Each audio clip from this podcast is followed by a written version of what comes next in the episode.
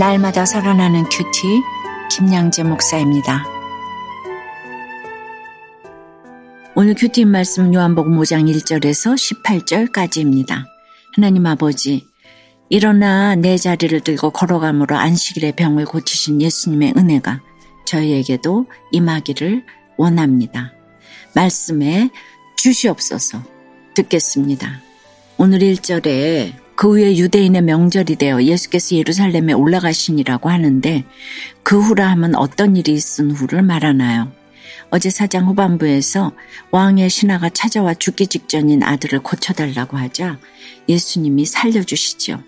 그런데 오늘도 베데스다라 하는 모세 행각 안에 많은 병자, 맹인, 다리 저는 사람, 혈기 마른 사람들이 누워서 병이 낫기를 바라고 있다고 해요. 여러분은 지금 어떤 병에서 치유되기를 바라고 있습니까? 내 문제가 해결되는 치유의 은혜를 누리려면 첫째, 말씀에 즉시 순종함으로 일어나 내 자리를 들고 걸어가야 합니다.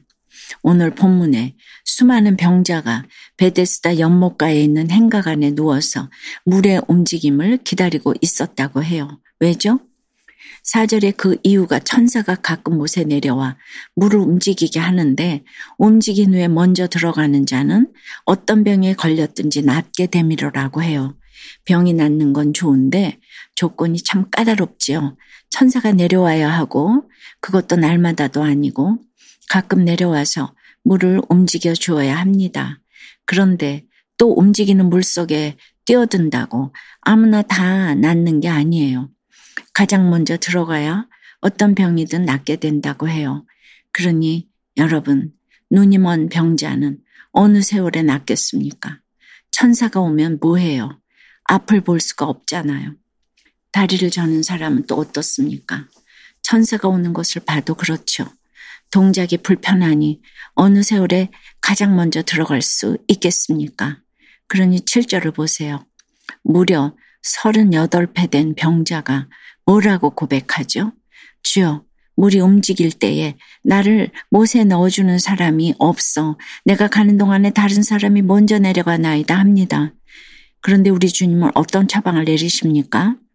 8절에 일어나 네 자리를 들고 걸어가라고 하세요. 그 말에 순종하니 9절에 그 사람이 곧 나와서 자리를 들고 걸어가니라고 해요. 질병의 문제이든 물질의 문제이든 우리 삶의 문제도 다 마찬가지예요. 그 자리에서 꼼짝하지 않고 들어놓으만 있으면 백날이 가도 해결되지 않습니다. 그 자리에서 일어나야 합니다. 몸이 아프면 일어나서 병원에 가고 운동도 하고 물질이 없으면 일자리를 찾아 일어나야 합니다. 왕년에 내가 일했는데 하며 낮은 자리 높은 자리 따지면서 천사가 내려오기만을 기다리고 연못물이 움직일 때만 기다리고 있으면 안 됩니다. 일어나라 하실 때 일어나야 합니다. 제가 어제도 말씀드렸죠. 순종이 제사보다 낫습니다. 순종이 100% 응답받는 기도의 비밀입니다. 여러분 어떠세요? 지금 어떤 질병과 고난으로 어려움을 겪고 있습니까? 그저 나아지기를 바라면서 마냥 드러누워 있지는 않으세요? 내 문제가 해결되는 치유의 은혜를 누리려면 둘째, 다시는 죄를 범하지 말아야 합니다.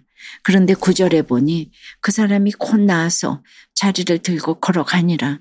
이날은 안식일이니라고 해요.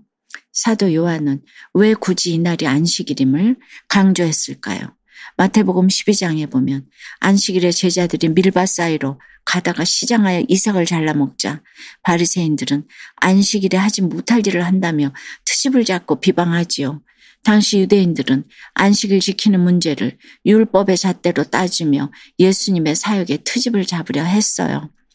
그러니 오늘 10절에서도 유대인들이 병 나은 사람에게 이르되 안식일인데 네가 자리를 들고 가는 것이 옳지 아니하니라고 합니다.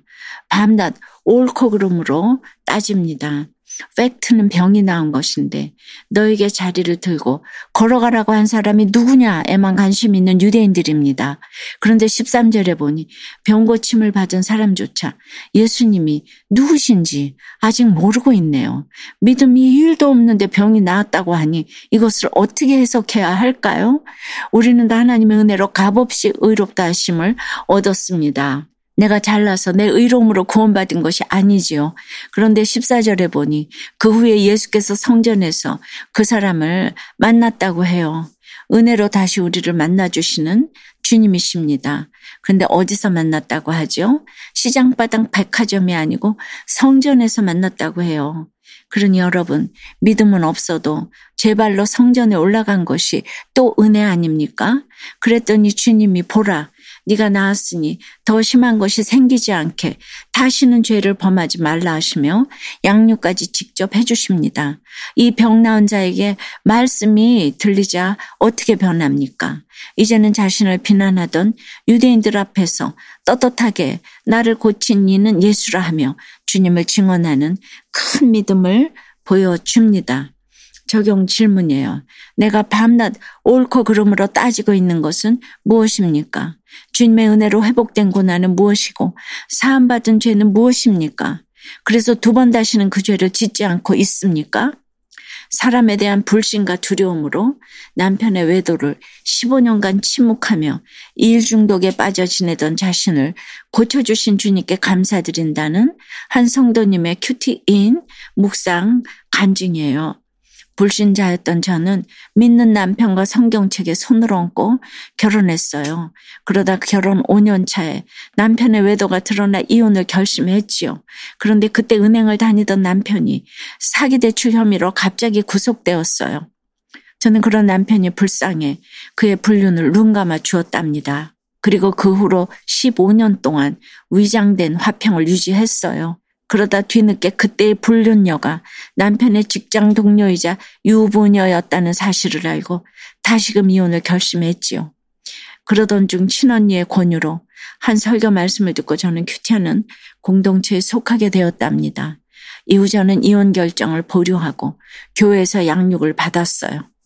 그러자 주님은 먼저 제가 어린 시절 성추행으로 받은 상처를 직면하게 하셨어요. 또 사람에 대한 불신과 남자에 대한 두려움으로 남편의 외도를 15년 동안 침묵하며 일 중독에 빠져 산 저의 모습도 보게 하셨지요. 양육을 받으며 저와 가정에 일어난 모든 일이 저를 부르시는 하나님의 뜻임을 알게 되자 비로소 제가 하나님의 자녀라는 것이 믿어졌답니다. 오늘 14절 말씀처럼 저를 고쳐주시고 다시는 죄를 범하지 말라고 양육해 주신 주님 감사해요. 예배의 자리를 떠나 있는 자녀들에게도 말씀이 임하여 아이들도 구원받기를 간절히 기도합니다. 저의 적용은 자녀들의 필요를 채워주며 아이들의 구원을 위해 매일 아침 9시에 10분씩 기도하겠습니다. 배우자의 외도와 이혼 위기로 힘들어하는 지체에게 저의 간증이 담긴 큐티인을 전하겠습니다. 입니다. 그런데 오늘 16절에 보니 안식일에 이러한 일을 행하신다 하여 유대인들이 예수를 박해하게 된지라고 해요. 주님은 사람을 살리는 영원 구원이 목적이신데 유대인들은 왜 안식일에 그런 일을 행하냐며 트집 잡고 박해하고 죽이려 듭니다. 그러나 안식을도 병고침도 구원이 목적입니다. 사랑하는 여러분, 우리의 삶도 그래야 합니다. 기도를 해도 큐티를 해도 집안일을 해도 직장일을 해도 영원 구원이 목적이 되어야 합니다. 그리고 내 문제가 해결되는 치유의 은혜를 누리려면 말씀에 즉시 순종함으로 일어나 내 자리를 들고 걸어가야 합니다. 그리고 다시는 죄를 범하지 말아야 합니다. 오늘 하루도 이 말씀에 순종하여 치유의 은혜를 누리는 저와 여러분이 되길 주님의 이름으로 축원합니다. 기도드립니다. 주님, 오늘 베데스다 목가에 누워서 천사가 오기만을 기다리는 병자들의 모습이 저마다 있음을 고백합니다. 인생에서 풀리지 않는 문제로 아파하는 저희를 불쌍히 여겨 주시옵소서. 우리에게 가장 필요한 것은 그 무엇도 아닌 주님의 말씀뿐임을 깨닫게 도와 주시옵소서. 주님의 말씀이 임하면 말씀이 권능이 돼 우리의 모든 문제가 해석되어 해결될 줄 믿습니다. 일어나 네 자리를 들고 걸어가라 말씀해 주실 때 즉시 내 삶의 모든 아픈 자리 상처의 자리를 들고 걸어가기를 원합니다. 다시는 죄를 범하지 않고 주님의 행하시는 일을 따라 한 영혼을 주목하며 영혼 구원을 위해 살아가기로 결단하오니 주여 일으켜 세워 주시옵소서 인도해 주시옵소서 예수 그리스도 이름으로 기도드리옵나이다. 아멘.